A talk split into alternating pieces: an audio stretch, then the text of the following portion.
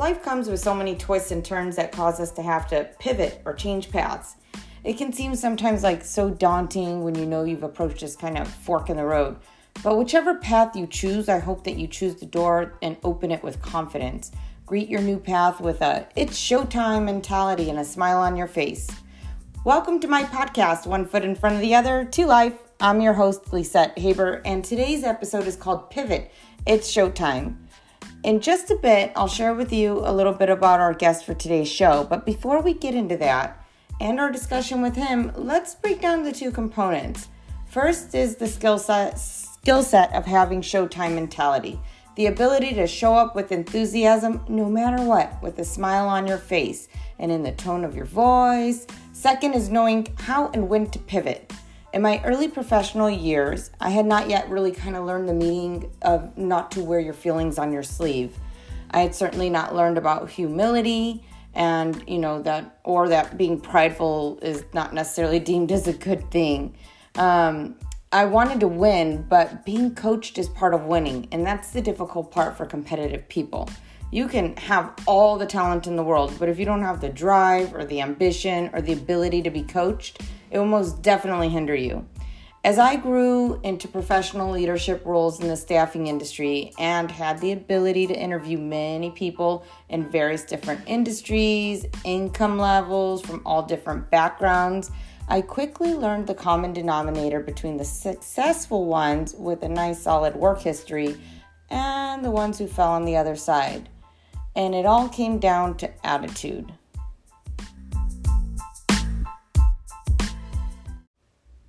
I think that the biggest challenge most people have is that they trade what they consider to be security due to fear of getting outside of their comfort zone, right? I mean, getting outside of your comfort zone means you have to leave your favorite blankie behind. You can't take it with you. But that's also how people turn out of the I'm stuck feeling. For example, maybe things aren't going well at your job, or you've been in a rut for a long, long time and not making enough money. Or maybe the market has shifted so hard that it's changing the nature of how you conduct your business and the way you're accustomed to approaching business. Or maybe you had these very big dreams and then life just sort of happened and you were forced into this aha moment and realized you had to pivot, but you didn't know how. I had one of those aha moments when I was in my early 20s, living life like a girl gone wild, just a leaf in the wind. And suddenly I found myself with life altering decisions to make. I became a parent at 24 and got married. Suddenly, everything I did choose or did not choose affected more than just me. And that's exactly what we're going to talk about with today's guest overcoming adversity, how to know when to pivot, and how to face everything that you have to approach with the it's showtime mentality.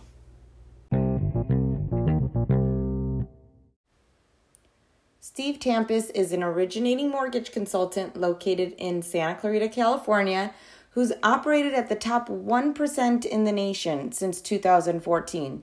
And he's been a licensed mortgage consultant since 2004. He's a husband and a father of five. Steve and I have worked together in a number of different capacities and in the ups and downs of all different types of economies. First, we worked together in the car business back in the 90s. Then we worked together throughout my career in the staffing industry as we had partnered on the employment services side. But also, I'm a licensed realtor in the state of California and Arizona. And I have entrusted my clients, friends, and family who needed a lender to work with to work with him. So we have a history of collaborating together, and I've seen him grow through his career and achieve really big dreams and exceed goals. Steve is a leader in the community who has shown time and time again through life's ups and downs his ability to pivot, and he arrives with confidence that exudes showtime mentality. In his early days, he struggled a little bit with humility, and like most of us do, and then through the receipt of coaching from many great mentors in his life, he's achieved far more than most people that I know personally in my life today. So I'm really proud. He's a leader who has shown his ability to pivot after becoming a parent in his early 20s when life and pipe dreams were just a blurred line, or so some would have thought. Again, I'm your host, Lisette Haber, and we're about to learn how our guest put one foot in front of the other to show his parents how their American dream could become his reality. And their American dream did become his pre- his reality. So I'm very proud to present his story on my podcast today. Pivot, it's showtime. And so we officially welcome Steve Tampus to the show. Welcome to the show. We're the show where we share, as you know, stories of influential people who've worked really hard to overcome all sorts of life adversities through sheer willpower. And Steve, you are just a very positive role model for so many people and a mentor as well. But let's take a deep dive back. Share with me how you got here. Well, first, I want to say thank you for inviting me. Um, and I've got to witness you grow up, and you've accomplished um, many things. The the great thing that I've seen and witnessed out of you is what you put your mind toward, and no matter what was going on through your life, whether it was uh, just to to gather more education, you moved forward, and I was uh, I, I thought it was pretty great, pretty great to see. Um, I've complimented that on many occasions. You even went back. I remember when you went back to Toastmasters because you wanted to speak more. So um, kudos to you and in making things happen for yourself and your family. And um, now you guys live nice and lovely out there in Scottsdale, Arizona, and not having to deal with all the stuff here in California. But thank you for having me. Um, start start off with me. So um, my family and my family originated back in uh, from the Philippines. We're from um, a little small town called Lapu-Lapu City in Cebu in the Philippines. We we came over. I I joke all the time is, you know, I'm a Filipino American because uh, in my family line, I was the first to be born here in the United States. I was made in the Philippines and I was born here. So my mother and father here in 1974 in May or June of 1974. Um, I mean, imagine this. You talk about ambitious. My mother, um, she's a nurse. She was a registered nurse. My dad was an engineer. And you know, in the in the in the Philippines, growing up, or them growing up there, there's not a lot of opportunity. There's no mid level, you know. So you either are poor or you're rich. And that's kind of the only way you're there. And my mother came with a dream. Um, you know, she left a family of almost 14 family members in her sibling side. My dad had a brother and mom and dad, and they left in 74 with a thousand dollars in their pocket and said, We're coming to the United States. Um, that that's pretty courageous. You know, my older brother we're we're a lot. We're there. Um, I was born here. They didn't know anyone. They didn't know anyone.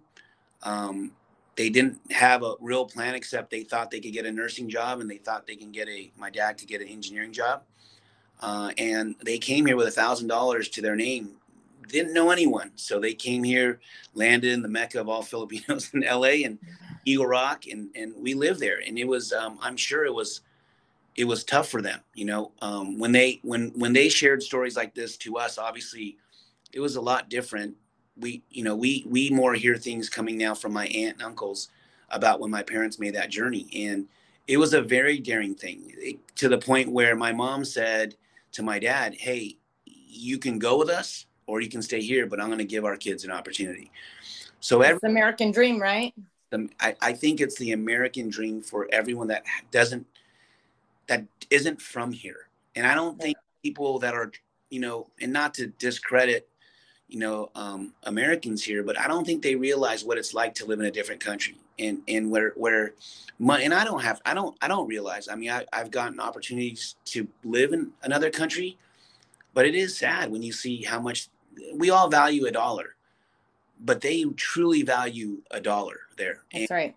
And that's why coming here, when you're outside coming in, it is the American dream. I think, I mean, we're in a weird state now, but we forget how incredible of an opportunity we have here as Americans. And, and I'm a firm believer in that. And I'm, I'm, big on freedom. So, um, just to go back, so my, my parents had met um, some people that moved them out to Mission Viejo. So we were in Mission Viejo till 1977. 1977, we, we, we came out here to um, Santa Clarita, California. So I've been in Santa Clarita since 1977. So, um, so you know, we were we were taught to be very ambitious. You know, um, my dad was a lot more mild than my mother was.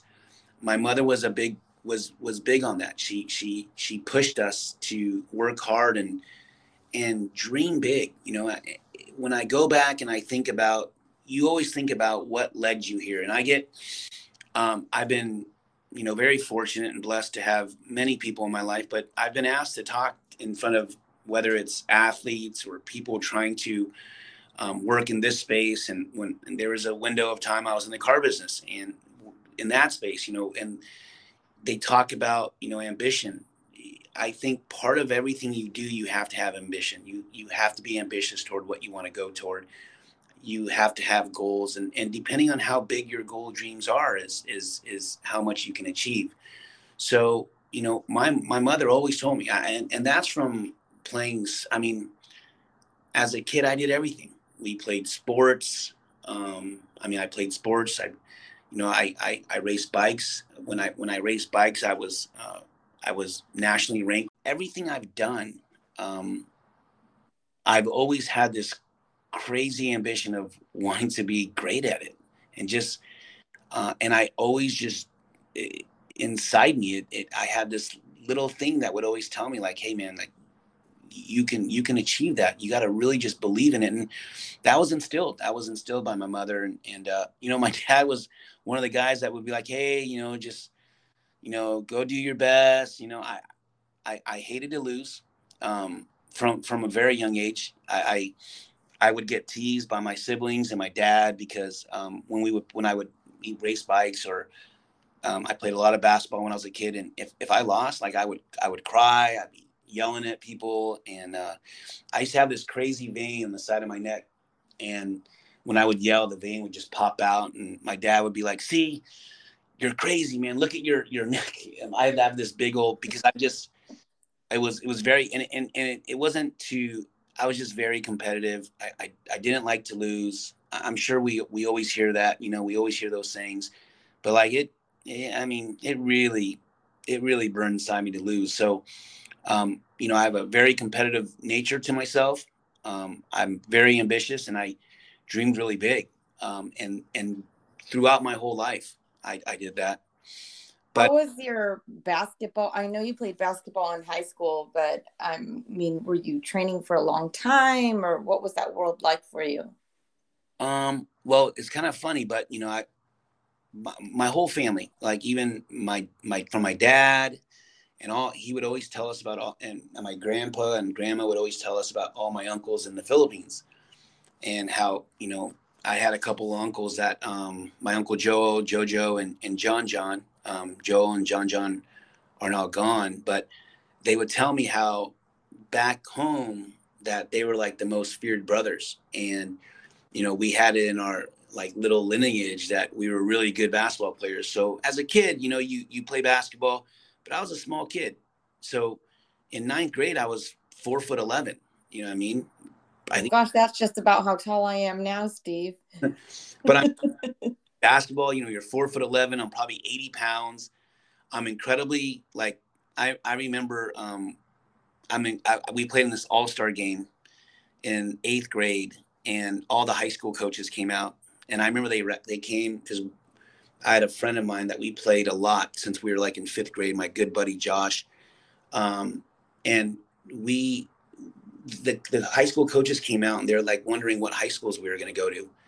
And when they found out we were both going to Saugus High School, they're like, man, you know, you guys are going to be like the backcourt of the future. And, you know, as a, as an eighth grader, you know, in eighth grade back then, you didn't have all the circuits and all this other stuff now, but I was, we were both small, skinny, small, but we were very competitive. Um, and, you know, so all the local guys were saying, oh, when when you know when these two guards come to Saugus, they're going to kind of make an impact. And um, you know, I was very small. What ended up happening though, in like eighth grade, I got into tennis. So I got crazy into tennis. So I'm we we, we I play my freshman year in high school basketball. I play freshman. Like I said, I'm only four foot eleven. I think when I when season was over, I ended up being like five two and we had an incredible we had an incredible run. We we won league. We were 21 and like I think we lost two games that year, maybe three games max. Um, and it was you know led by myself, my my good buddy Josh, who later we were called Fire and Ice, and everyone knew about us as the time we were seniors. But um, you know he was ice, he was cold as ice, and I was fiery. I was fiery as hell, and I remember, I so I get into tennis uh, by a buddy of mine. His name was Pedro. And we start playing. I start picking it up. I get you start getting pretty good at it. You know, I'm telling my parents like, yeah, you know. And then one of my uncles used to play tennis. He's like, hey, you know, Steven, you should watch this guy, Andre Agassi. So I start watching Andre Agassi. I'm like, oh my god, I want to be this guy. I want to play tennis. And so I I start literally playing tennis and practicing tennis like every single day. And I remember I tell my mom like, mom, I think I can I think I can be a pro tennis player. And she's like, really? And I'm like, yeah. And she's like, well, you know, those guys train their whole life. I'm like, oh, well, my friend Pagem told me about this school. It's called the Nick Bollettieri Tennis Academy. And it was like crazy expensive. It was like twenty thousand or twenty five thousand dollars a year to go to, but you literally just it's kind of like all the academies nowadays where you play sports, but you you literally play tennis your whole time. So I'm like, Mom, but if I go there, I get trained. This guy trains Andre Agassi. He's like the number one tennis player in the country. I'm like, I really think I can make it. Like this is this is something I think I can make. And so my mom, being my mom, saying, I think you can, Steven. You know, my dad saying, You're crazy. I can't believe you want to do this.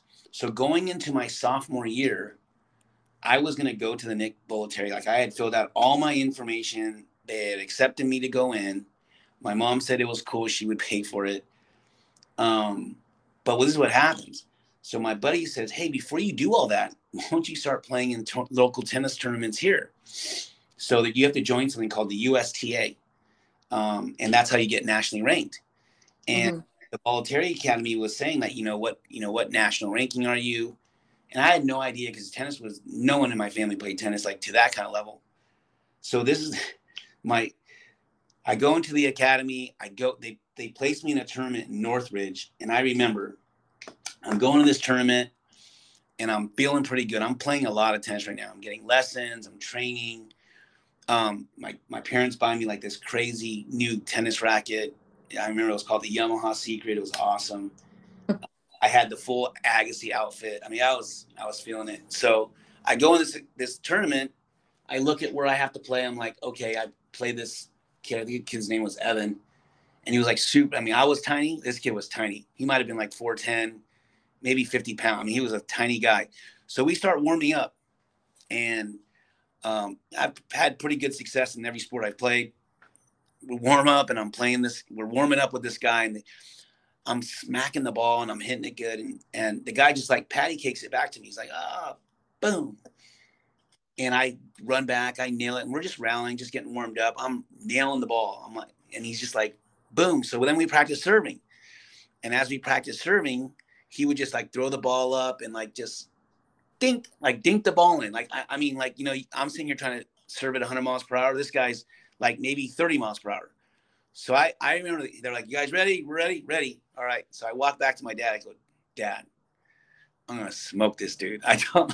and dad says to me, he's like, "Don't be so confident, Steven." And I'm like, "No, Dad, I'm telling you, I'm gonna smoke this dude." That dude, and I thought I played pretty good, but it was like playing against a wall.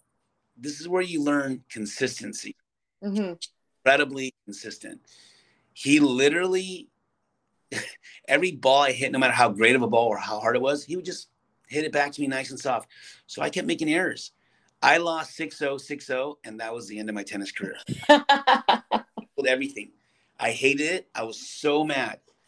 And I'm like, there's no, you know, F this sport. Nope, I'm going back to basketball. Like, it's so much better playing basketball. so it went to literally my coaches came and talked to my mom. Like, you can't let this kid go. Like, you don't understand. We, we, we have a future going forward in, in the high school. Um, brings me back to you know basketball. So ba- basketball was a big imprint in my life. You know, I I, I think sports in general. Um, now having uh, you know almost lived 50 years, I think sports in general is is it it, it gives you great this it gives you a lot of things and in, in, my children, I notice it, and in other children that I've been able to coach, mentor, whatever the case may be, um, I've noticed that, you know, when you have some kind of disciplines and, and you've gone through a lot of disappointment, I and I think as an athlete, um, and I used to, you know, think to myself all the time as, as I'm, I'm an athlete, I'm, I'm this athlete. You, you never reach where you think you can go. It's very hard to get to a point where you're like, um, I'm there. And I and I and I kind of see this with work, business, and success, right? Um, right. You you have this idea, and when you're young, um, not to transition too much into uh, you know the the workforce world, when you're young and you're impressionable, you see success as things that you maybe someone might have acquired, or maybe you know accolades they may have won. Um, but as far as like like success, you know, you're constantly building on that. You're constantly trying to get there. At least in in in in in, in my view, there is. But I I, I know I'm I'm sure um, some a lot of agents agents I coach and and maybe even people in my business that I mentor, um, they probably see some of the the things that that we've been able to to do and acquire as a group, my team and I. Um, we've been able to do number wise, uh, transaction wise, some of the relationships, the incredible relationships that we have with some of the agents we work with, and you know, getting a chance to see them grow. I, I think one would say it's it's it's a pretty successful business. Yeah, I'm very proud of what we've done, and obviously very blessed to to been able to do some of the numbers that we've done. But you're constantly growing, and I think as an athlete, as a that's what you learn from because there's a lot of disappointment in athletics, you know? Right. And what was your training like as a basketball player? So after my little stint, I, I did, um, I did two years of, of junior college basketball and it, you know, I, I've had this little edge on me, you know, cause obviously, you know, at my highest, I'm five foot 11. I'm a, um, five foot 11 Filipino basketball player trying to, you know, thinking that I can play high level college basketball. And, it wasn't really the case for me. So I shifted my mentality to think like, okay, I'm going to go try to play overseas. So, you know, I, I, I, did two years of JUCO ball at College of the Canyons. Um, and even coming out of there, my, my, my coaches always tell me, yeah, if you don't make it here, you can always go back and play in the Philippines. And um, it's crazy because I didn't know how big playing in the Philippines was. It, it's a, it's a, it's huge out there. Um, so as, as a, as a player here, people started knowing who I was as a Filipino playing basketball. So I started playing in all these different events, um, Filipino events, like all Filipino, which I never seen because in Santa Clarita, I joke that back then in the late '90s in, in the Santa Clarita Valley, I think there was maybe only maybe 10 Filipino families. People started watching me from the Philippines and started wanting me to do that venture. So what I would do is after I, I, I, I was an all state player uh, my sophomore year in college out here, um, I didn't go to school a lot. So I wasn't great. My, my schooling, my education wasn't great. So I remember my coaches told me, like, hey, there's a couple of places that want you to go play college basketball for them. Um, and this is where I learned about liability. And they said, Steve, but I, I, I can't give, I can't give my knowing how you are as a student. I can't. Give, yeah, no, as a listen, it, it was hurtful because I it, they could never say that about me as a player because I worked so I worked really hard like as a player. Mm-hmm. But but as a student, you know, they would always tell me if you put your same focus into and there was guys that I wouldn't say they weren't as good as me, but they weren't as good as I they weren't as good as me, but they were good students and they got to play places. Um, and I and I and I, you know, going back now, I, I know that was incredibly important, but it wasn't important. You know, it wasn't important to me then. I, I what did you think kind of happened to you in that space? Did you were you just such a dreamer that you didn't just kind of put the focus on the school? And... I just never. I mean, I I think it really was that. I, I you know what's weird is I I always figured I'd find that road, but mm-hmm. never like school was never i don't know man. I it, it, how how school was never and my, my parents would always tell me you know stephen go to school. You got to go to school. You got to finish school. And um, so after my sophomore year uh, i i had just you know i was going to go play at the university of maine is what, what i was going to go do. And um, i went over there everything was done i had a friend that was playing there um, it was an it was a naia school and then I they uh, when they they they had me they said we need you to um, go to two classes over the summertime. And when I went to the two classes over the summertime, I'm like, man, I don't want to play basketball. I don't want to play basketball like that no more. Mm-hmm. And and uh, go to school. So I was playing in some of these events in the with a bunch of Filipino guys, and so they they had asked me and, and they had asked me, hey, would you consider going to go play? And I and obviously I'm thinking like, well, what what does that all mean? And you know, in in in in life, you're gonna meet a lot of people. And just like anything else in business, as far as clients and relationship, but in life, you meet a lot of good people. And there's people that can, you know, raise your spirits, lift your spirits. You know, um, you call them mentors, call them coaches. And I, I've been so incredibly blessed to have so many of those in my life. You know, my, my high school coach, I had the good guy, the bad guy, my one high school coach. I, I, I he he created something in me that always told me that he never thought I could achieve. You know, he was always worried about where I would go, you know. But then I had the other coach who always inspired me to believe. Always told me how great I can become. Only thing that's stopping you is you. It's it's a lot of this is here, you know. Yeah. And going into playing, you know, I I did a, a stint. So I got offered to go play in the Philippine national team he found a way for me to play on the Philippine national team. I got to play in something called the Southeast Asian Games in Singapore and Malaysia. Um, from there, I did a small stint um, playing for a pro team called Red Bull.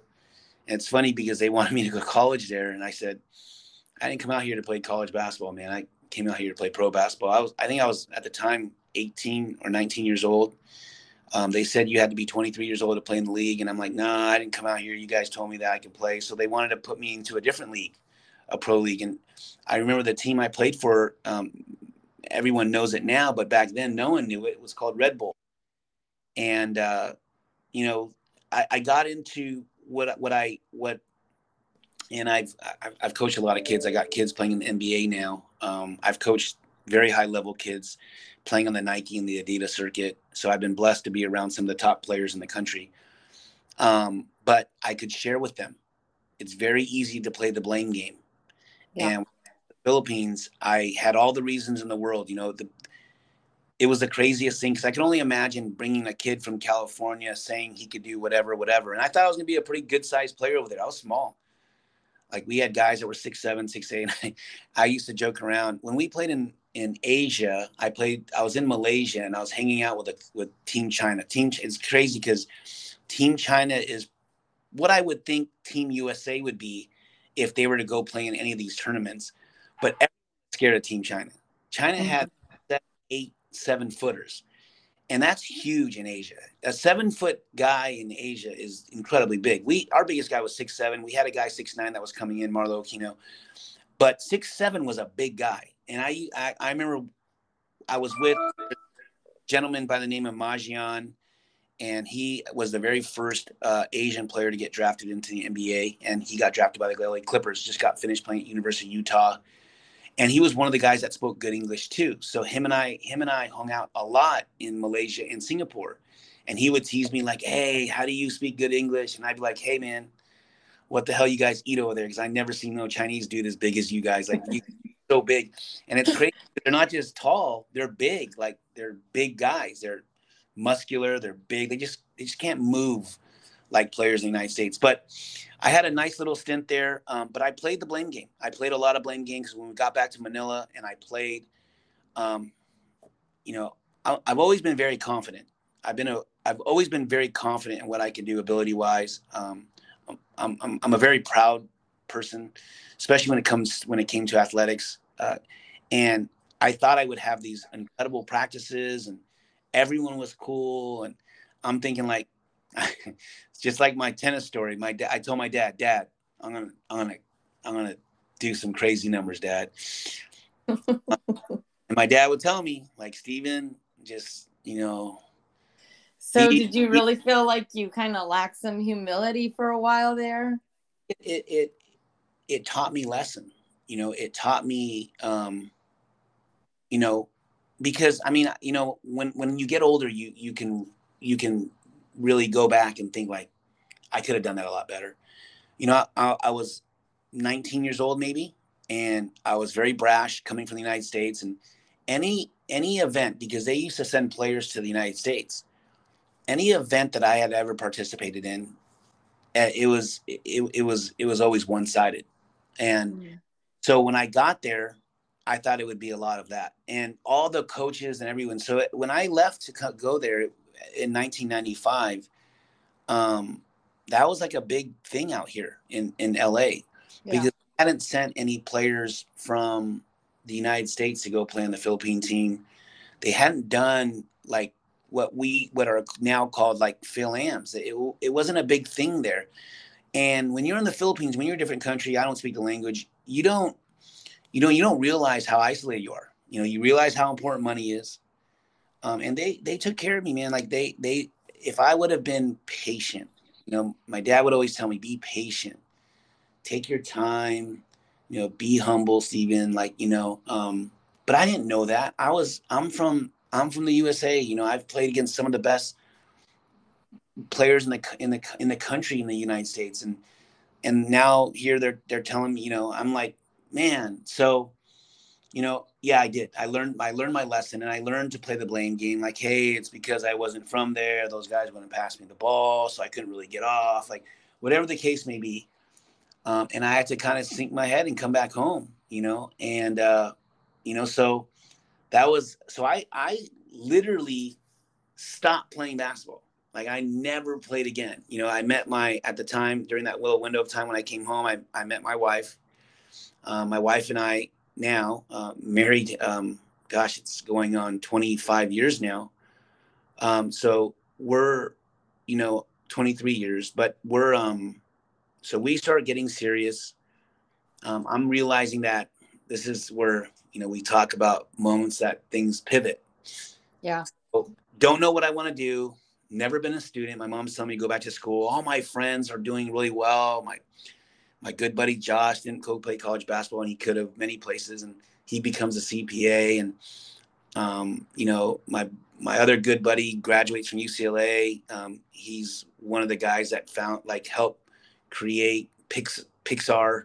So I have all these friends that uh, were he was part of the managing staff, but and here I am, like I, you know, hey, I went and I mean, I, I got paid to play basketball. I mean, I guess that's cool, and I got to have some crazy experiences in in Asia, but playing on a national team.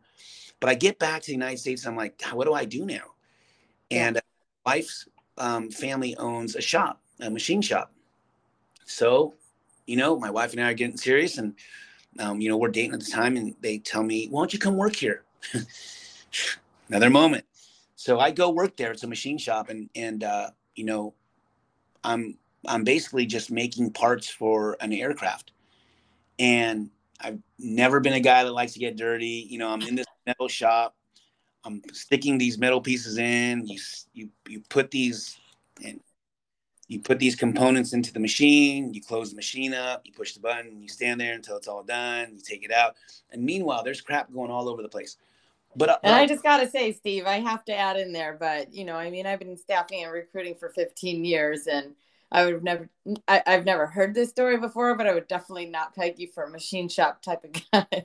And it's crazy because I've never had any real jobs. And most of the jobs, as you can kind of tell, I talk a lot. Most of the jobs I got in trouble because I talked a lot and I, I would get in trouble. So, I mean, I've had, I've done everything from Magic Mountain to Mantan theaters um, that used to be out here, really popular. All the high school got in trouble for that. I actually got let go because I talked too much.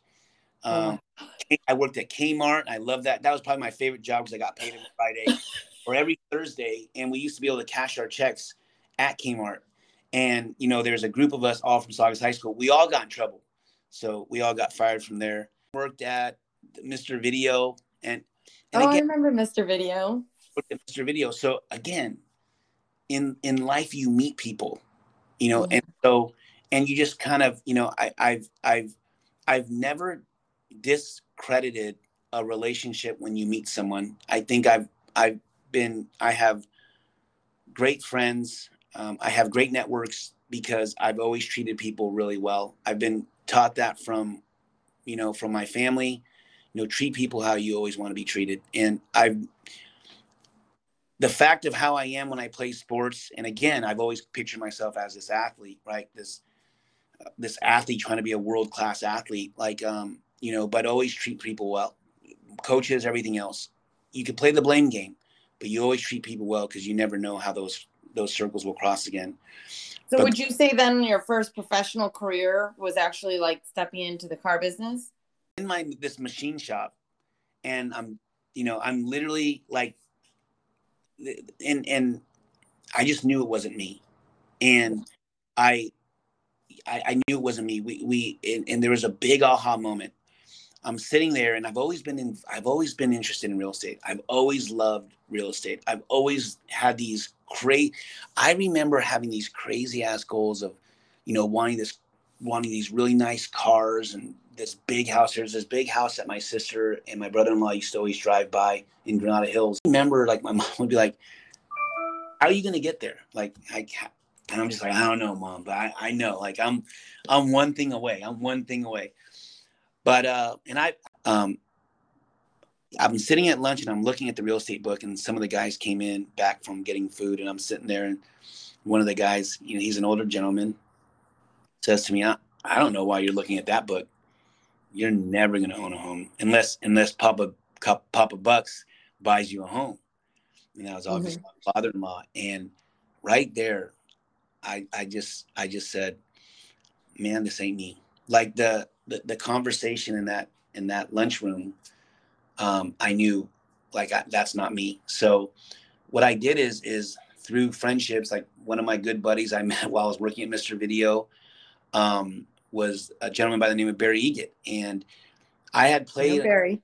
a couple of men's league teams with Barry, another good friend of mine, uh, Bobby Lemcole, um, another buddy of mine, Tom Kelly, who's a head coach at Hart High School.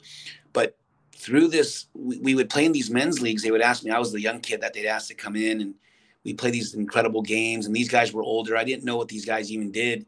Um, he always had a big smile on his face. So uh, I I was at the Athlet- Santa Cruz Athletic Club. Didn't know what I was going to do. Just found out that I'm going to be having a baby and um, needed to find a real job. And you're about how old now? I'm probably 21, 22, Wow. and Early, for, early uh, parenthood. yeah, I I uh, I ran into Bobby Lemko and I I tell him what's going. He's like, "Hey kid, how are you know?" He used to play, and then we start rapping out, and he says, "Dude, go talk to Barry." And I'm like thinking, like selling cars, like, like what, what, what kind of money those guys make? Like, I don't, I don't know if that's what I want to do. I've never sold anything. And he's like, "Go talk to Barry. He just got promoted as a manager." So I go and so I'm looking now through the Santa. I'm, I'm literally going through the Santa Cruz paper like every day during my job at the little machine shop, and I see it says there, Magic Ford is hiring, and you know you can get signed on as a salesman. and You're getting a guarantee of two thousand dollars a month. So I'm like, oh shit, that's pretty freaking good. I think at the time I'm making like maybe twelve hundred dollars a month. You know, like I'm making like three hundred dollars every pay period, which is a week. Well, And if- and just to date ourselves a little bit. So when you say you were going through the paper, because you know that's not Yeah. how it's done anymore. you know, you're not going on to Indeed.com and searching for a job. You're going through the want ads and the now hiring, Mhm. and you're circling the ones, and you see that there's a sign-on bonus for the Ford dealership. that was your guaranteed income. So I'm thinking like two thousand dollars a month. Man, if I got that every month, like that, I'm gonna be doing. I go into the app, so I go in to meet Barry. Barry's like, "Oh yeah," he's like, "Let me let me have you fill out an application." So I go fill out the application. Um, and so I go out and fill out the application. And I get a I get an interview with a gentleman who at the time was a general manager. His name was Rick Block. So he's I remember, Rick. do, do good. Just just answer all the questions. You're fine. I'll get you in the class. But where you go from there, you, you but I'll get you in. Once I go and when Barry tells me like I'll get you in, it's not a problem. I'm like, oh really? He's like, oh yeah. So I'm very impressionable, and I'm like, I'm always thinking best thing gonna happen was I'm gonna get hired. I'm gonna get two thousand dollars a month guarantee. So I go apply for a an apartment in Valencia called the Portofino. I think they're called the Portofinos Portofinos. fourteen hundred dollars a month. So I'm like, oh, I'm gonna be making two thousand dollars a month, fourteen bucks a month. That's no problem. So I go in and I'm interviewing with um, Rick Block, and you know they're asking, they're going through the application. Now keep in mind, my dad's an engineer.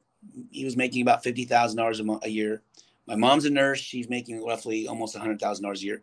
So, and she's working two jobs. So I'm thinking like those are professions, right? Like those are professions. So I'm thinking, okay, two thousand dollars a month, that's pretty good money. You know, I'm almost like making as much as an engineer. And I don't know what these guys are making. I have no idea how much money these guys are making, or how little, or how much. I go in the application, I do the application, I put down, I still remember this. I put down and it says desired income, two thousand dollars a month, and I'm like, so when I'm interviewing, um, uh, Rick called Rick, you know, he's like, hey, um, did you recently apply for an apartment place? And I said, I'm like, yeah. He's like, how much was it? And I'm like, oh, it's like fourteen hundred dollars a month. He's all, is this what you put for your income? Two thousand dollars a month. And I'm like, like smiling. I'm like, yeah, yeah. And he's like, and he and goes looks at Barry. He's all Barry, this is your guy. Barry said, uh, no know, pressure, Barry.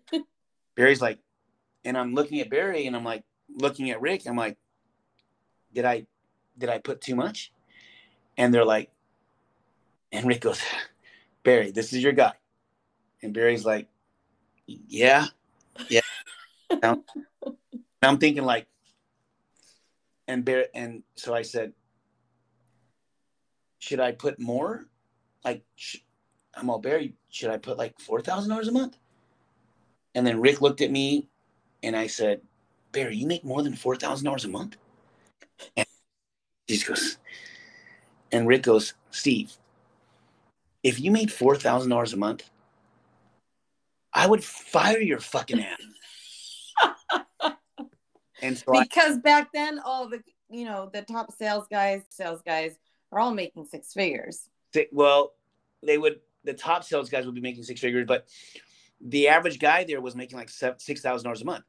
So, but I, again, I didn't know. I had no idea. It's my first real job, and I, I remember looking at Barry, and I'm like, like Barry, you make more than like four thousand a month. And we get over that hurdle, and you know they kind of give me the like they're like joking like like I'm so innocent, right? This innocent. So he runs me through the test. He's like, okay, we just got bought out, so we're owned by this company called AutoNation. You gotta go to third class. This two thousand dollar a month guarantee is just to the class, but after you come out of the class, so you got to take this test and you're in. I take this test, and like I I I had this weird thing about taking tests, and it was a long test. So partway through the test, I'm just going through the question. I'm answering, answering, answering, and when they call me in again. And Barry sits me down and goes, Steven. And I'm like, yeah. He's like, do you use drugs every day, recreation? I'm like, what are you talking about, bro? I'm like, what are you talking about? I'm an athlete. Like, what are you, I don't, I don't even drink. Like, what are you talking about? Like, you put down here, you use recreational drugs every day. Why would you put this on your test? And I'm like, where? And so he's all, all right, dude. He's like, I don't know what you did on this test, but I'm gonna have you retake the test. And when you take this test, answer the right question. That's all I need you to do. He's like, okay. I had to take the test over to pass the test. And then I finally got into the class. But um, that was my entry. So going back, I remember going back home and telling my, my family, like, oh my God, I'm going to go be now telling my parents, you know, um, old school Filipinos, I'm going to go be a car salesman and they're like, "Great, you're gonna go sell cars." Like, what what what what is that? Those people make. So I right. I was excited, um, but yeah, that's kind of what got me into the car business. And you did great, right? I mean, and then eventually you went to one of the number one dealerships, and I mean, I think it was just like you said you were fire in basketball, right? But then you got to the car business and you were fire there. What do you attribute that to? Well, I will tell you for about six or seven months. Um, by that window of time, um, you know, Barry had helped me a lot. Like, you know, he had a he had a huge following. He was like the number one sales guy in the country, and so mo- a lot of guys that came in, he would he would help me out and and, and kind of give help me with deals. So I so my numbers started getting really good. We all make this transition and all decide to go to Galpin Ford. Now, when we go to Galpin, um, my manager Barry, who now has to go back on the line because Galpin wouldn't hire managers coming from the outside, so they basically said, "Hey, prove yourself and come here. Right. So um, again, like I said, you you you meet some incredible people, and and um, Barry has definitely been one of those people in my life that has you know really changed my life. Two managers, um, and I, I, felt they were incredibly hard on me to get started. Um, I was probably a new kid and out of Magic, and and you know, so I, I don't was like the enemy of Magic Ford, and we go to Galpin. Galpin's incredibly big. It was an incredibly big store. I went into I went into a different team that really no one I knew at all. I was, you know, I was, I, gosh, that was 1997. So what does that put me at? 23 years old. Um, I'm 23 years old, and I went from a small dealership that had 20 to 25 salespeople to now we go to Galpin that has six dealerships, like 120 salespeople, way different personalities, and it's just something that I had no idea what I was walking into. And I'll be honest, like for that first two, three months, I, you know, I, I, I hated it, man. I, I, I thought it was, it was so damn big. I couldn't find my footing. Um, Did you feel intimidated? I was intimidated. I was frustrated. I felt like no one liked me there. Um, and I, I remember, I, I remember, I remember I was I was leaving the dealership. I had this like stigma with me that this ain't the place for me. I got to figure out something else. I, I got to figure out. So I'm I'm walking home, feeling de- I'm walking to my car, feeling defeated. It's late at night, and I'm and I run into Barry, and Barry looks at me. He's like, "Hey, what's going on?" And I I just I'm like, "Man, this ain't for me, man." You know, it was really cool at Magic, but this this is a whole different thing. Like this ain't this ain't for me, Barry. And it's it's it's kind of like that speech in that movie Rudy Ruettiger, where the the old janitor comes out and says, "You know, you're five foot nothing, you're a hundred nothing," and Barry just says to me, "He's like, he's like Steven, he's all this is this like this is real life, man. Like you gotta, you're so you're so busy feeling sorry for yourself. You gotta, you know." He gave me the pep talk of all pep talks. And he said to me, he's like, I want you to do me one favor before you give up, before you turn in, before you say I'm leaving and you quit. I want you to do me one favor. He's all this this next 30 days. He's all give it one more month. This would have been my third month. He says, give it one more month, but give me everything. I want you to be enthusiastic. I want you to be, you know, I want you to greet everyone with like, like, like greeting better than you've ever greeted anyone in your, in your, I, that you've ever um, came across of. He's mm-hmm. all everyone incredibly well. He's like, do everything, be incredibly friendly with everyone, just smile and say good, no matter how crappy your day's going. I just give me that. And I want you to see how much, if you change your attitude and how you looked at this job, he's like, I'm telling you right now, it will change your world. But you got to do it. You got to look inside yourself. Like you got, you got, your your daughter's about to be born. Like you, you got to figure this shit out right now. Like you, you, you have to do it, man. He's all, I, I understand if this doesn't fit you, but if you give me that 30 days and you do exactly what I'm telling you, and it doesn't change, if you leave, I'll say, hey, you know what, you gave you gave it a shot. But I vouch for you. I, I stuck my neck out there and I vouched for you. I said, this kid's going to do great things here. And I'm telling you, he's going to do great things here. That's what brought, now you didn't come on our team because they all went to, all the guys from Magic went to Terry Miller's team and everyone loves Terry. And I kept thinking like, man, if they would have put me on Terry's team, I would have been great. You know, a different environment, way different environment over there. So would you say you were kind of doing the, um, being your own worst enemy again, right? Blame game, blame, blame, blame game. Yeah. Yeah. But that, that talk, I said, all right, Bear, you know, for you, I'll do it. And uh, you know, obviously my back was up against the wall. I was probably selling, I don't know, maybe that first two two months there, I might have sold four or five cars a month. Oh. I tell you, I came in, he's all you come in, bright eyed, bushy tailed, great attitude, you know, phenomenal attitude, and you work your tail off. You work you work as hard as you can for that first year, Steven. You'll build a book of business like you've never you never believe. And he's like, look at me. I'm I'm doing it right now. I'm restarting from the beginning. He's like, me, me, I'm starting from the beginning again. He's like, you can do this. And I remember that that 30 days, I did it. And I went from whatever three, four cars the first two months. I sold 18 cars that next month.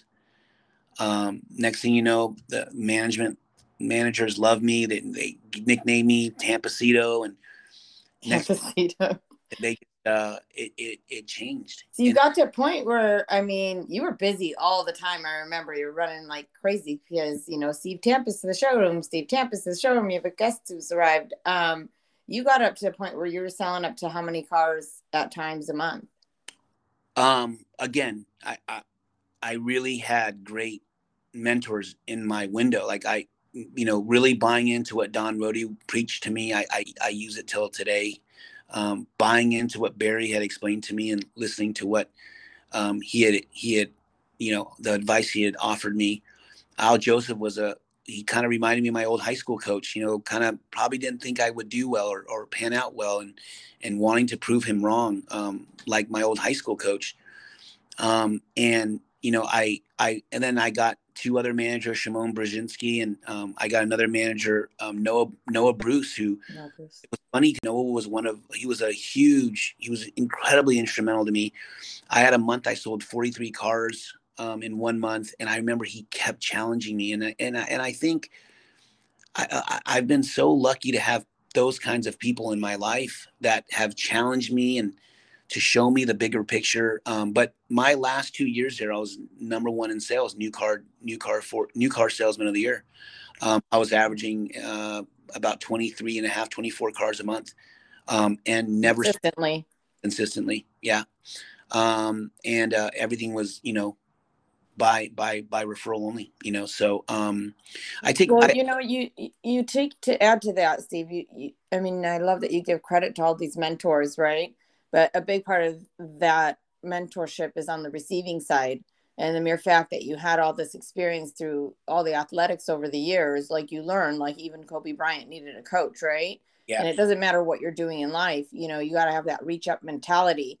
And, you know, there are people that prefer to stay with people who are a little bit more down, right? That like, oh, I'll hang out with the ones, ha- and you know those guys, right? I'll hang out with the guys that are averaging eight to 10 cars a month because, you know what, they make me feel good about myself but you challenge yourself and you're and you were playing with the big boys you you did it in basketball you did it in the car business and then you know eventually transitioning in, into the mortgage industry but you know you took yourself outside of your comfort zone because you took that feedback and you took the coaching and that's what helped you got to where you where you are today. Yeah I, i've uh i'm coachable you can put it. Yeah. There's things like i'm like i said there's there's so many things um, that with success right? And and even back then you know i always thought like man if i'm making six figures um, in the car business i'm doing so good i'm doing so good. I'm doing better than all my other peers. I was 24 25 26 years old. I was only there you know i i, I transitioned there i was there for just just a few years. I was there for um, i just got my five year pin. So i was there from 1997 to 2003 going to 2004 in 2003 i ended up selling a car two cars to someone that was in the mortgage business. And they had told me like hey um, and i we had a big setup of how this all worked in the car business because of they in the general manager's office they had a big board. And on the big board it showed where you ranked um, where you ranked as a salesperson um, so what i would do is i would strategically place all my clients right in front of that board and so they could see like oh i'm working with a pro um, I always pictured my business as my business, and it's who me, myself, Steve Tampus was a brand, uh, uh, just running all my deals through Galpin Ford because I always thought of a bigger picture of what a client base would look like. And that's something that Don Rohde had taught me. Like these clients are your clients no matter what you do in life. You will always be able to go back to them and use them and use them as a resource to build a business. And if you take great care of them, and get them a great deal, then they would always come back to you knowing that your your intention and your honesty is good and you, you're easy to work with. So I built that from a from even back then, not knowing I would get into an industry like like what I'm in now. But I remember the girl saw it and she like, man, and I used to have this book I would show show off like all my family, my kids, and she's like, gosh, you're so young. You have this young, beautiful family. At this time now, I, I have three children. You know, I got Brianna, Taylor, and and and little Steven. And Steven was just born. Um, you know, he was probably, I don't know, maybe one one years old, maybe two years old. And he was, you know, wanted to, you know, I'm already missing the, the other kids in sports and everything else. And um, Well, yeah, because you're working what kind of hours in the car business? Well, get in, I, I had a pretty regimented schedule. I would get in at seven o'clock. I would walk the lot. So I had a pretty structured schedule when I was running those numbers. And then I would you usually take off like a Thursday, Wednesday or Thursday, then come in on um, Saturday and Sunday. Um, you were still working some weekends, evenings, holidays.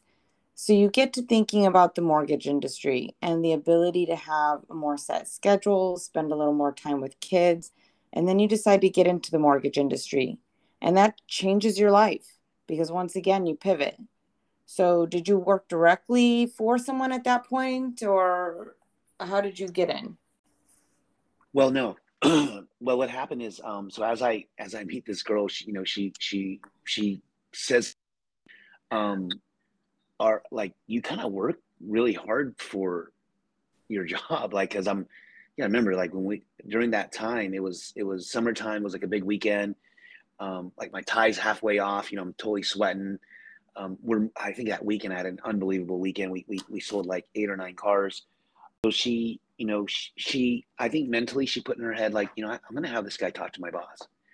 So she reaches out to me, just says to me, "Hey, I'd, I'd love for you to meet my my my district manager or manager or whatever it was." And and I'm like, "No, nah, I'm good." Kind of got me curious, right? So, um, the biggest thing that got me curious is that when we looked at what her income was, it was much more than what she had stated to me.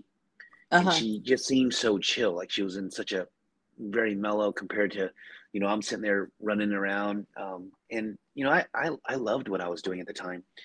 Um, so I go in, meet meet their manager. Their manager, you know, he sits with me, asks me a little bit of describe kind of what I do. What then he breaks down. He's like, "How much do you roughly make?" And I kind of gave him a number, and um, he says uh, he he call he calls like he dials this guy and he um, he tells me he's like hey how much money did you make last month um, and the guy tells me like some crazy number I think it was like I don't know like thirty eight forty thousand dollars and I'm I'm like no way and he's like yeah wait thirty eight forty thousand dollars a month oh just for the month yeah okay for the month so I'm like there's no way and he's like oh yeah and he's like he's not even my top guy and I said I want to see his pay stub he says, calls the guy back and he says, Hey, can you bring me in your pay stub? So I pull in, I bring in his pay stub. I'm looking at it. I'm looking at his year to date. I'm like, holy crap. You know, they're, they're not, they're not lying to me. So he's like, you know, and he tells me, Hey, Steve, I, I think you're really talented. I think with what you've learned, I think if you brought that into this kind of industry, you can do really well.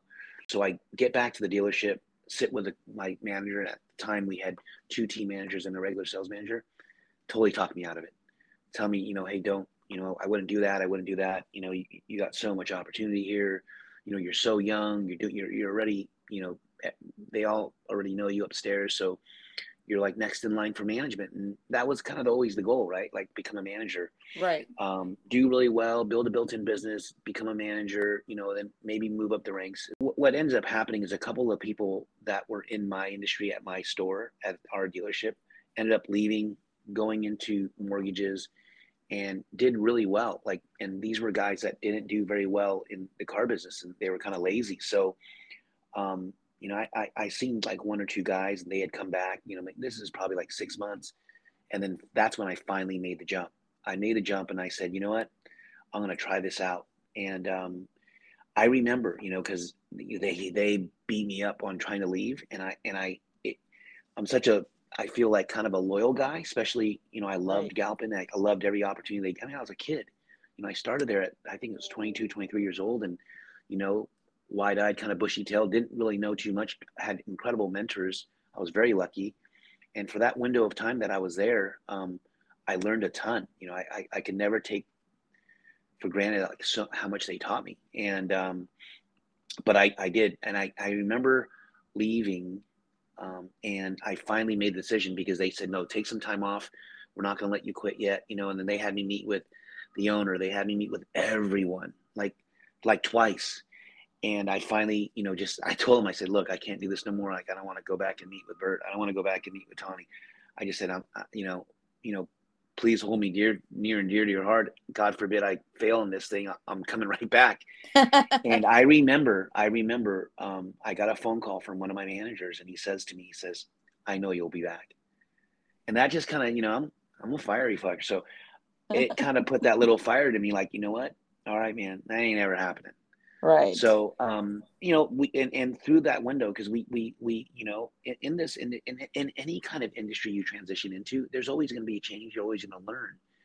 Um, something that I I remember someone told me is like, hey, you know, when you get this business, you have an unbelievable book of business. Don't do any of your loans for your friends or family. And this is going back to 2003. Mm-hmm. So obviously, everyone finds out that I leave it kind of becomes a little bit of big news. Everyone, and I had, I had a really good, I would say I, have, I had a really good, um, I had a good brand with all the dealerships that I, you know, everyone knew I would, I, I, I did good by people. I, I did well and, and I was very fair. Um, so I got a lot of management and general managers loans.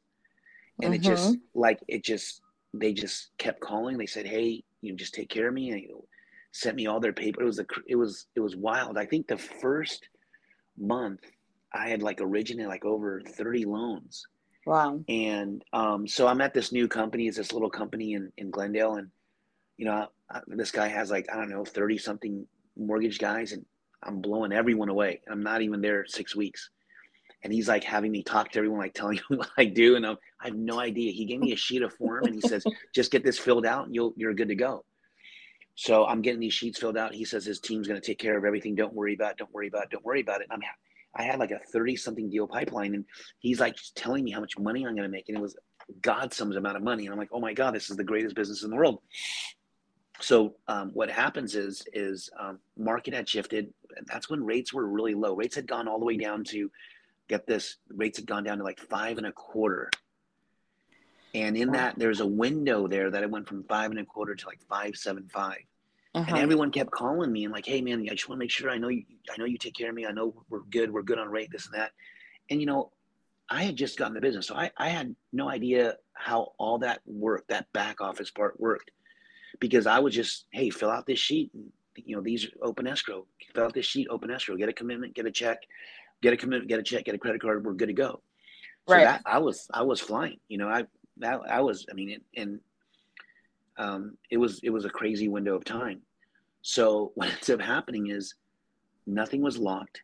You know, they had taken the money, and oh, I'm like, you know, we can't do that. I'm like, we can't do that. If we're not going to perform, we got to get the money back. And not only did the loans not get locked, he already took the money up front. Like there was a kind of like I would say it's an origination fee, but it, you know nowadays it's it's different than how he called it. Like it was like a it was like a process upfront processing fee uh-huh. like 500 bucks. And he took it from everyone. So any, so he takes it from everyone. I mean, I got everyone and their mother from like the two dealerships I've worked at, and I've got really, really important people. Um, I got really important people that I'm like, I can't bomb on this. Like, you don't understand. And he's like, dude, what do you want me to do? Like, we can't do anything about rates. So I'm like, why wouldn't you lock them? So I didn't yeah. understand all that part. Uh huh. So what ends up happening is, is, and, and no joke, you want to talk about fall on your face. I I was so humbled, you know, because here I was, the guy that he's I'm in front of every weekly meeting, sharing with everyone my story, and telling everyone how to get more and more business. Uh-huh. And I uh-huh. and I and it goes from like a 32 pipeline to, I think we only had like three deals left oh because we couldn't get them closed. So in you know obviously I'm I, I honestly thought I was gonna have a heart attack. I think I was 26 years old and and I didn't know like I was I couldn't think straight. It was, it was the craziest window of time. Again, you just you know you got to figure out a way. So I'm I'm sitting there and I'm like, you know what? I'm gonna reach out to everyone I had um, that I, I knew that was in the business that I know. So I contacted a few of my friends that were in the business, kind of just kind of peeped them like, hey, you know, kind of how's everything going? This is what. Let me share with you a little bit what's happened and trying to understand how I could have done, how I could have not had this happen to me. So I ended up reaching out to one of my past clients. Didn't know him very well, but he bought a lot of cars from me. And so him, he he calls me. He says, "Hey man, let's have lunch." And so he's a one man shop, just him. He says, "Let me share with you something." He's, "I'll give you, you know, I'll give you what you know, match what they're doing, if not a little bit better. Um, but you're gonna do everything, like from start to finish. You're going to slow down before you can speed up. Yep. And that right there changed my world. And again, I had met someone that was one of my past clients. But what's funny though is that, you know, I, I mean, I, I had a huge database coming out of Galpin. And I always thought that I can, I, I had a very good following coming out of Galpin for besides like my coworkers, besides like the management team that, that knew me really well, because they're now all pissed off at me. It got back to ownership that something happened, you know, that didn't, I didn't see, I didn't come through. Kind of like, yeah. see, I told you you didn't come through. I'm getting the phone calls. Are you coming back? Kind of thing. Oh my um, God, that's awful. It, it, I, I also remember I got a call from one of the managers and, and, and it was after all this had happened and, and, uh, he, he had said something in the, in the sense and, you know, and, and I, and I'm really big fans of the ownership there, but they had said something like, you know, what's the big deal about the guy leaving? And, you know, I told you he wasn't going to do well, you know, kind of thing. Right and that was like kind of and i was like oh man i gotta get this figured out you know and, and so what i ended up doing is saying okay you know what i'm gonna work out of this little we we ended up renting an apartment and i was in a room in an apartment and i just basically learned the whole business from from start to finish but what that did is and so what that did is is allowed me to really learn learn what the processes are from a to z so that in the event that um, I ever built my book of business up again, I can always manage what I did because I knew where everything went. Um, what had happened is they had sent out like a like you cannot reach out to not only the employees, but you cannot reach out to any of your past clients because so of the non-compete. Because of the non-compete, and they said they said, and then I remember I got that same phone call that was telling me about you know what's the big deal. Said, hey, the word is is don't let yourself become the example of what the non-compete means. Right. So kind of basically kind of forewarning like, hey, don't. So I I, I started from scratch, from bare bone scratch. Like literally, um, I spent my first like two or three months, you know, just at the time I was getting just leads from title and just calling these people. And I would play this little game and I would just, you know, I had a prospect and think to myself like I would play make up all these games like how long I could keep someone on the phone. I have a little timer, um, you know, to see if I'm getting better at keeping people on the phone. but that's what transitioned my business. Um, we grew from there. You know, I, I and I I came from a tirelessly working background. So the guy that I worked for, he he he he didn't work. He didn't like working hard. He liked making a little bit of money and decent money, but you know, I, I saw a huge opportunity. So you know, he, he didn't want to work on weekends and he didn't, you know, we, we actually, at the time we did real estate and mortgages. So we did mortgages, but we also had a real estate license as well. And mm-hmm. when I started going to just, you know, people, um, family, friends, and starting building up my, my, my book of business again, all my different pillars that I work off of, man, I, I went hard after all of it. Anything that had to do with, with real estate, I, w- I wanted to be a part of. So I was learning real estate, I was learning mortgages, I was doing it all. So, and I saw the opportunity for money, you know, so I saw what kind of money you can make and, you know, I, I saw how everything worked and rates were still good. And, you know, so this, this gentleman, he, he, he loved working nine to five, if, if, if that. And I'm like, right. no, man, I'm, I'm coming from something, I'm working 60, 70 hours. I, you know, I, I'm young. I, I want to, I want to work. So, um, we had a difference of opinion as far as like you know how much time and effort and i was telling him um, you know he, he he even asked me he's like hey what if i just like become your manager and you know i'm like the problem i have is is you don't want to put in the time and hours now i get it you want to be home so i had to find something that would work for me that i because i still had a lot of questions but needed you know because you you need to have um, when you're doing so much at that window you need still someone to bounce off like hey i just want to make sure this is you know like if i'm doing a real estate contract i want to make sure this is done right. Like i so i i had to get into an organization that you know that i could be protected um yeah of course and that's what i did that's what i did definitely I hired, a lot I, of um, risk in that and you know correct. one thing that interests me about what you're saying is the fact that you know if we go back to the beginning of our conversation where you were like I, I really wasn't a student you know you you you didn't enjoy going to school but you know what when there's something that you're passionate about, it's amazing Oh, how incredible.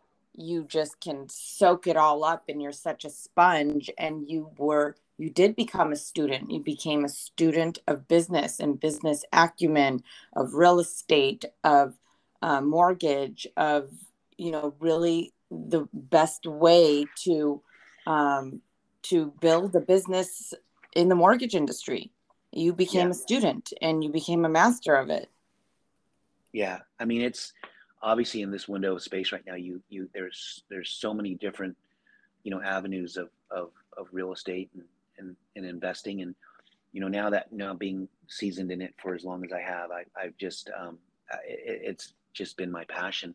You know I I I love seeing people um, create long term wealth for their family through real estate yeah and in t- as I've been in this, you know, and now I'm going almost on my almost 20 year, my 20th year. Um, I, I can Amazing. say I, I, I've seen so many people when they hit that time when they finally say, "Hey, man, I'm done," and they're sitting on real estate, they're sitting on asset, they're sitting on rental income, and not to say there's not a stress in the world, but their life seems so much more peaceful than you know the average person and it's just a few different things they have to do from the beginning right? Absolutely. and and it's just a few partner plannings or what i call you know discovery calls or, or, or strategy strategy sessions Mhm. that if it's done early enough and it's done right I mean, you can build a nice portfolio and that's what my team and i work on um, till this day it's kind of what we built our when did on. you you eventually transitioned? I remember you had opened up your high performance lending. Mhm. Um, you went off on your own. You must have Mhm. felt comfortable enough and had enough Mhm. success to do so. What year Mhm. was that in? that was 2005 Okay, and Yeah. then so 2005 year- till two i was there for for we were there for um, we did that all the way through 2008 so when we we opened that we opened that um, you know we opened a broker shop is, was what we did. And i said you know i'm going to open a broker shop. I mean at the time the business was abs- absolutely crazy. Right. market was crazy. There was a lot of crazy things going on in this the industry had gotten even more open than where it was at when i first started um, crazy loans crazy kind of products. And the crazy thing is that these companies were coming out to us. They're sending us trainings on how to sell their product and why their product was so was so good. Now the product was you know obviously when you think hindsight of that product back then and you know you're going into this industry you're sharing knowledge you're sharing you know a lot of the product was good if you used it the right way.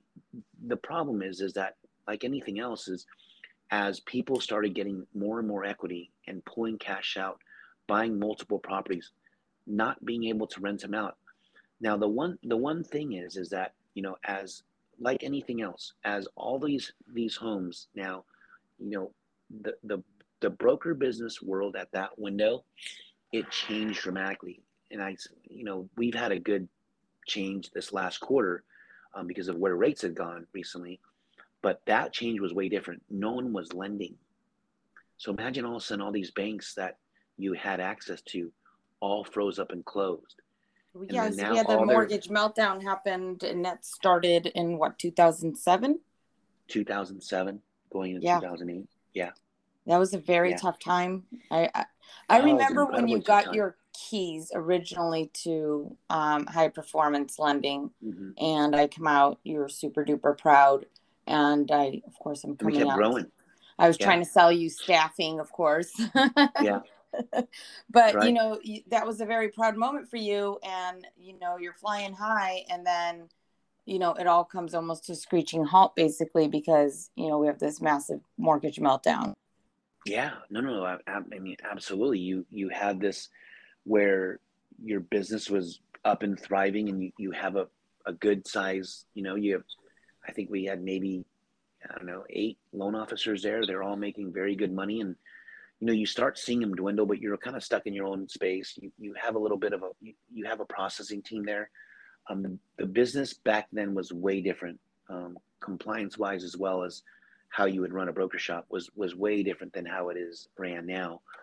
Um, but yeah, we we uh we were flying high, man. It was it was crazy. We kept growing, we kept growing, volume kept growing, we kept growing, and then all of a sudden, and we were we were selling all the right product.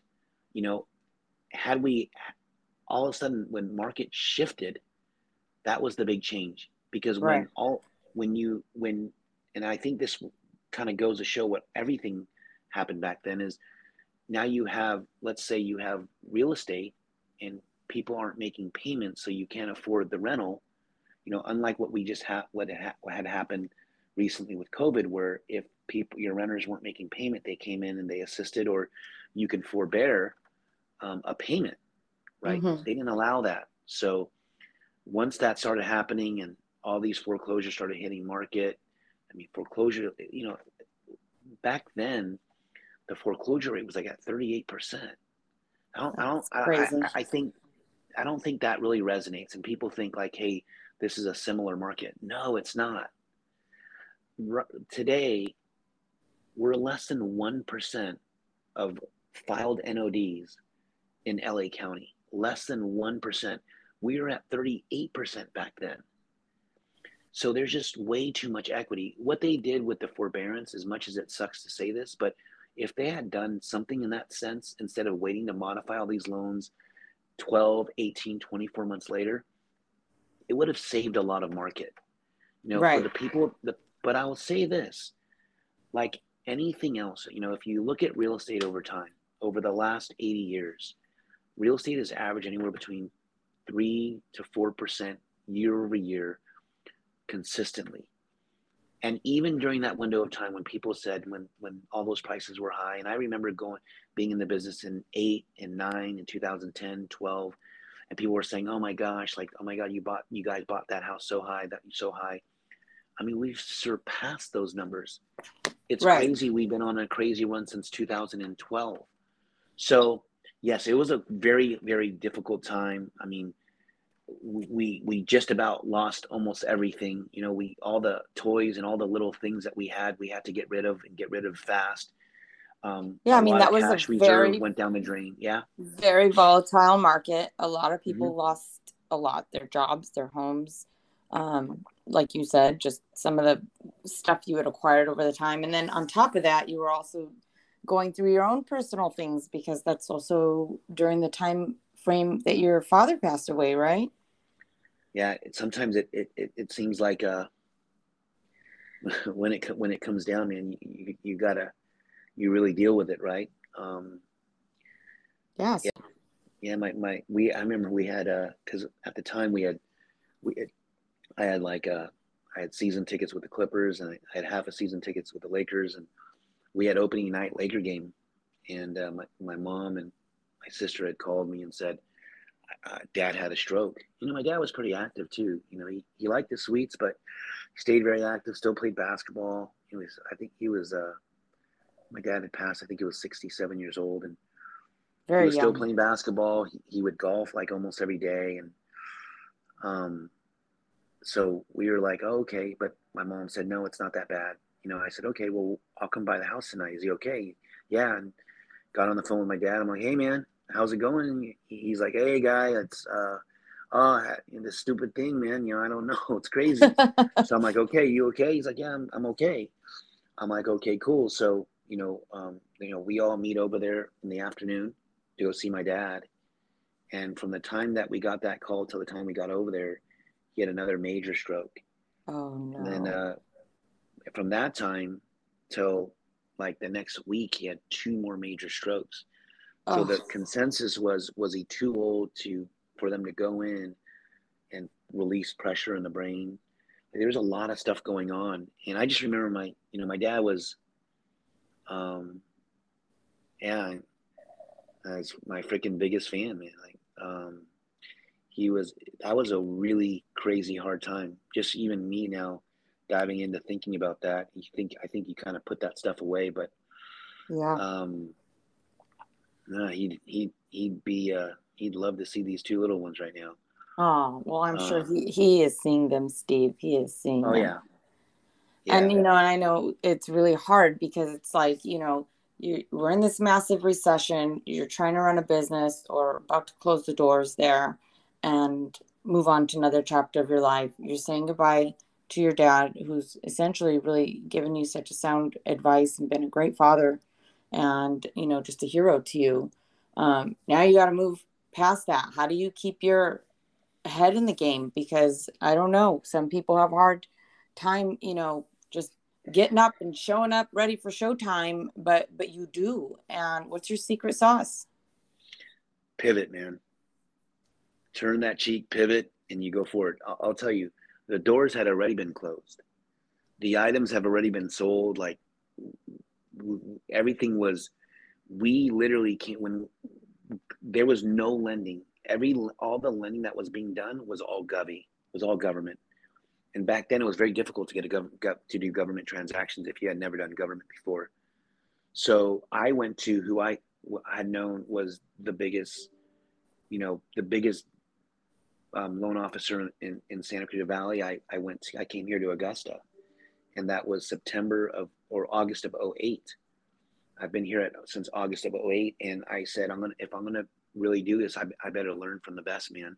That's right. So I came here, they showed me a look, they showed me some things and, and it was in that little window of time that, you know, learn, relearning and, and, and reprocessing and, and rebuilding everything that you had just done you know you you have this you know five year run that it was unbelievable. I, I don't know if there'll ever be it's like i think back and we just came out of a crazy window and the numbers that we did over the last two years are are bigger than i've ever done in this business. And um, you know I, I i i have incredible support here at the office with my team and the company. And um, i got great relationships who i work with now but the the the the money that was made way back and when and the way that stuff was being done and the simplicity the, the ease of it was so different than like any other run I've ever seen and I'm almost 20 years into this. So everything changed and, and for the better right? Like the business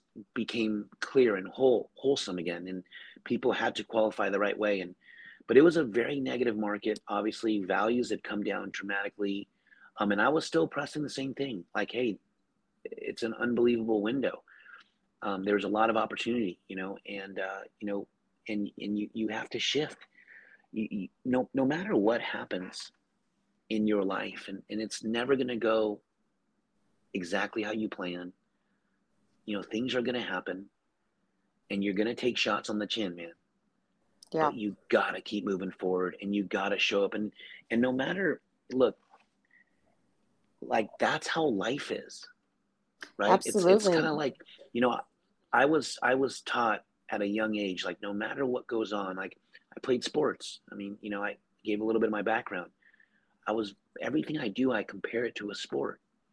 You know when you get inside that little circle it's like a basketball game it's like a boxing match it's like a fight.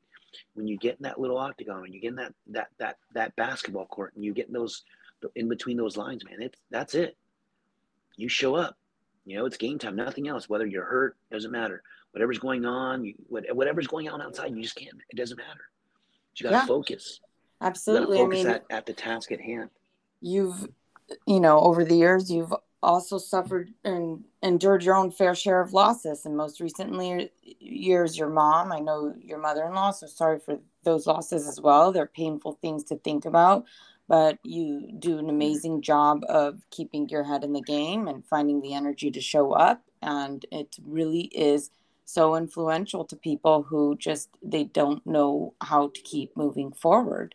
And it really is that you know that that's your secret sauce right there. And the fact that you um, you've built these relationships and you show up and you know you you dust yourself off you get up. It's not that you haven't had disappointments. You've had plenty of them. And it's not that you're, you know, I think some people think Steve Tampus, you know, he's just on top of the world all the time. You know, that's what you show them. They don't know all the mountains you've climbed along the way. And that's what's most impressive to me.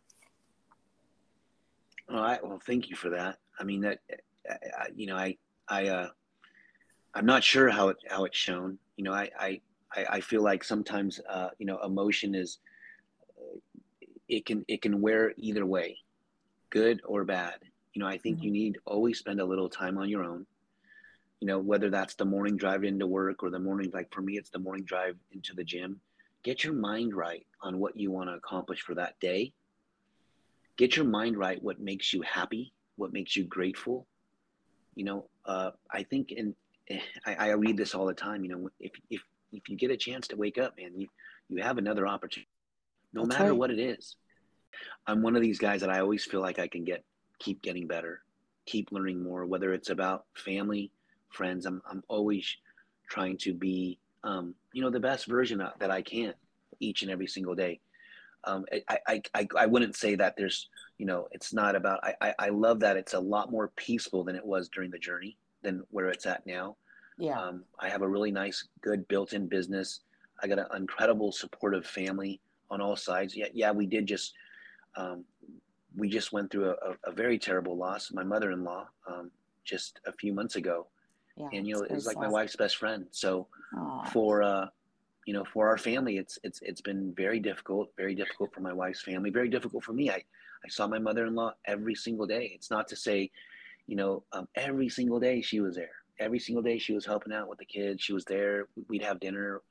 You know, um, it's a little different than like with my mother. My mother, I, I, I saw my mother maybe once, once a week, every other week, or talk to her every other day or every few days. With my mother-in-law, was she was there every single day, you know, and um, especially with the little ones, she wanted to be around a lot. And uh, yeah, so look, we lose my mother-in-law in August. Uh, market shifts, rates are almost at almost eight percent. Eight percent. Values are higher than ever. Average price home in San, in San Fernando Valley it's like 747 or 774. Average price home rates are people are talking rates are going to be at 10%. Like holy crap, what's going on? Everyone's talking about the market's going to go down 50%. Stock market's down. Crypto's almost gone. Like so, so there's yeah. a lot of challenging things that people are sucking their heads. And I, you know, and I'm and I'm talking to agents. I'm talking to financial and financial planners. I'm talking to um, investors every single day I'm talking to agents every Monday, every Tuesday, just about for one, where's our headspace? What mm-hmm. are we going to do differently? Where do we see things going? Let's stop looking at short term. Let's start looking at long term. How are we going to battle back and still? Because at the end of the day, most of these agents that I work with are very top tier agents, best of the best, man.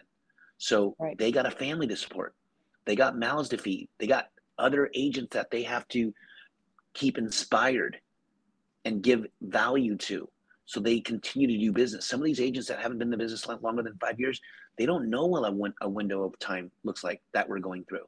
Right. And for, for our listeners who find themselves in this funky market right now, I mean, you and I have been through a lot of different types of markets, but mm-hmm. here we are, as you're saying, inflation's at a historic all time high. Some families are struggling to meet their basic needs. We have people grinding it mm-hmm. out in the mortgage industry, real estate, various different industries. From a sales perspective, what advice can you give a family going through such a volatile market and how to keep that positive mindset ready for showtime? How do they know when to pivot? Well, become really good at what you do. Go back to basics. Like I, I, I, I I'm going to say this, and I think I know a lot of people aren't pressing on this because obviously the media loves selling fear. But I'm going to tell you, right now, this this little window of time within the next 60 days might be the greatest window of time that you have to buy real estate again. Mm-hmm. And the reason why I can say that is because I know where rates are coming or where rates are going. You know, the market's going into a transition.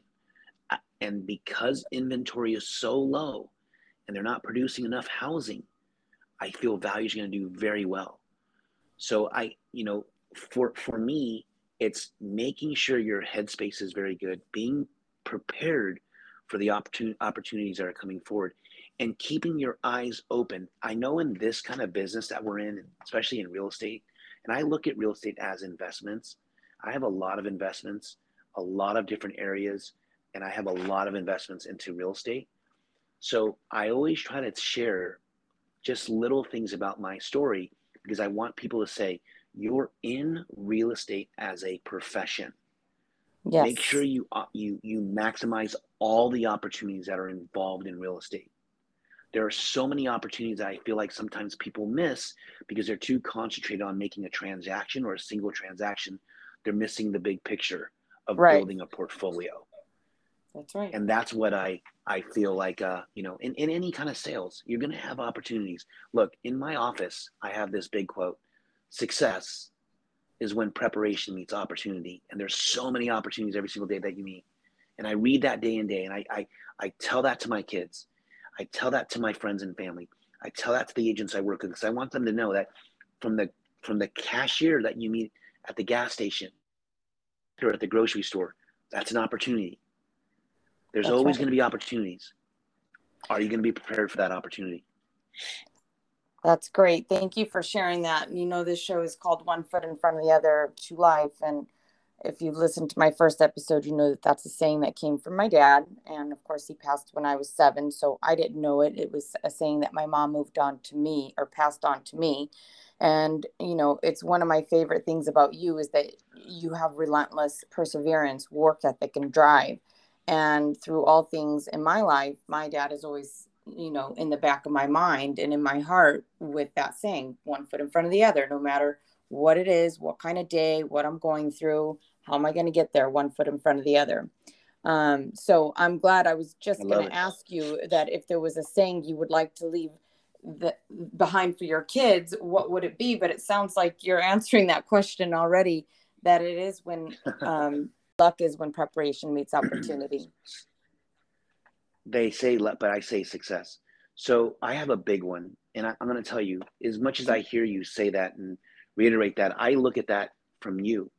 You have continued to grow over the years, and I think it's amazing. So I, I want to give super kudos to you, even for doing this. But I, I will say this we all have down moments, and we all have moments of doubt. We do. There's always times that you think, like, gosh, I, I could have done that better. I could have done better.